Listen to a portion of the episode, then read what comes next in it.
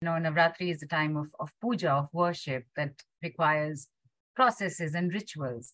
So, Guruji, tell us that where did these rituals come from? As in, what is the importance of it, and what is what is the spiritual importance of it in especially in connection with with uh, with Ma, be it her nine forms or her ten forms? See, first of all, I will tell you what is mentioned in the scripture.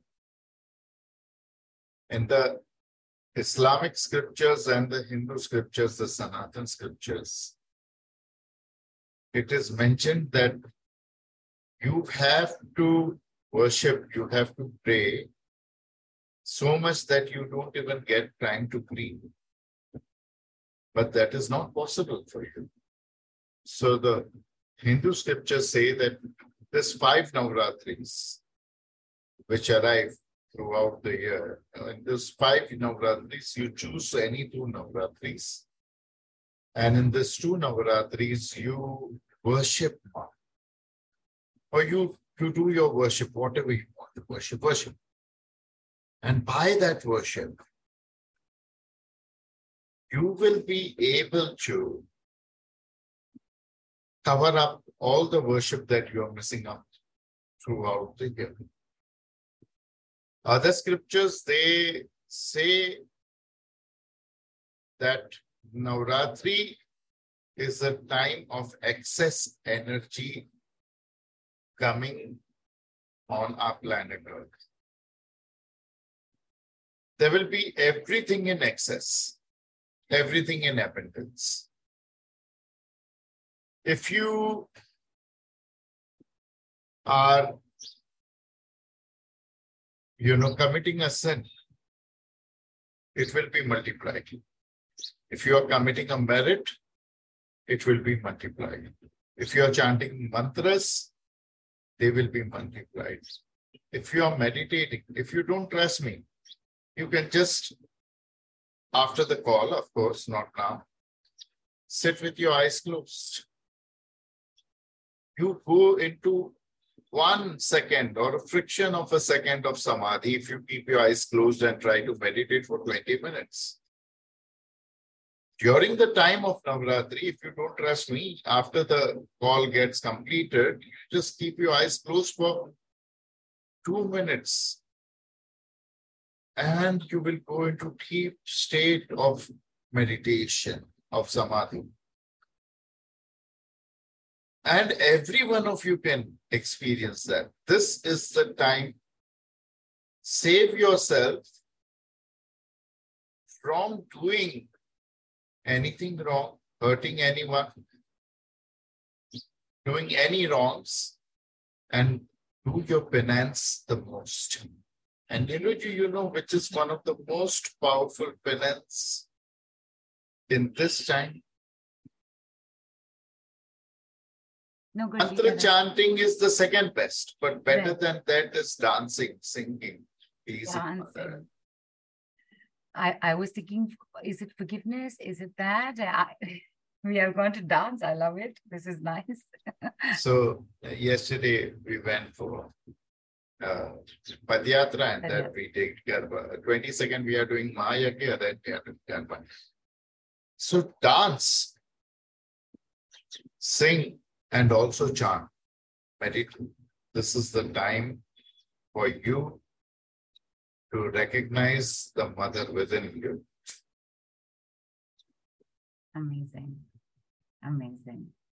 So again, where do these where have these uh, so therefore if this is where rituals so to speak has come from and if we can consider dance to be a ritual what would be the others uh, basically if you divide the ways to reach self realization. The three main schools which can reach you to self realization one is devotion.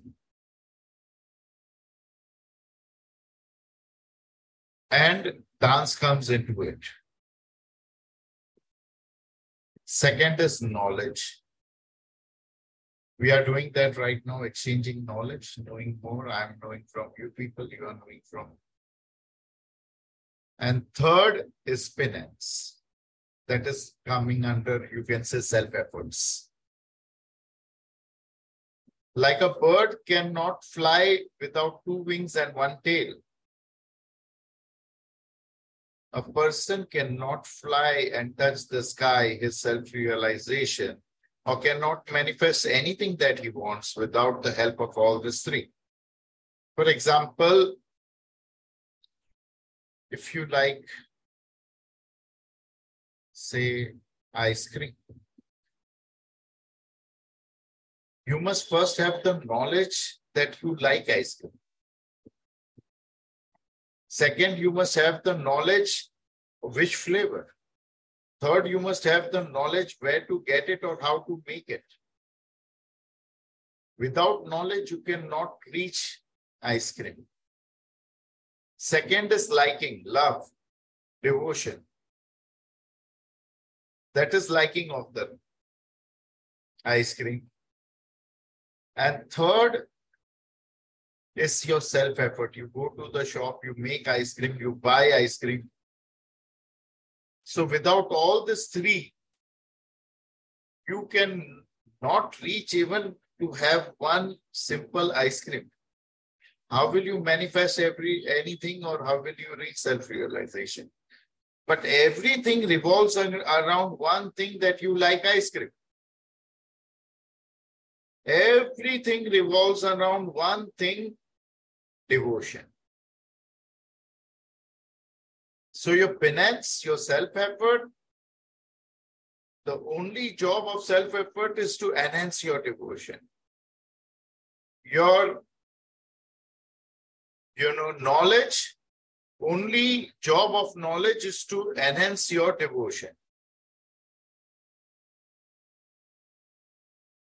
So these are the three roots and there are many things which come under that. Under self efforts, there's penance, you do meditation, mantra, havan, yajna, immense things, strata, whatever you feel like, you can do all.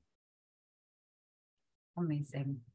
And you know the way you just explained uh, guruji that the you know the energy energies are very very high at this time so you you commit a sin or you do something wrong it gets amplified. But you do the right thing that will also get amplified. And like uh, my my entire family knows that during navratri during the time of ma right, the rest of the year i could be lying down and doing nothing. But the the there is this uplifting the, the, the energy exactly what you said that you worship for nine days and you take two navratris a year worship do it and you're sorted for the year. I never really looked at it that way. I never knew that.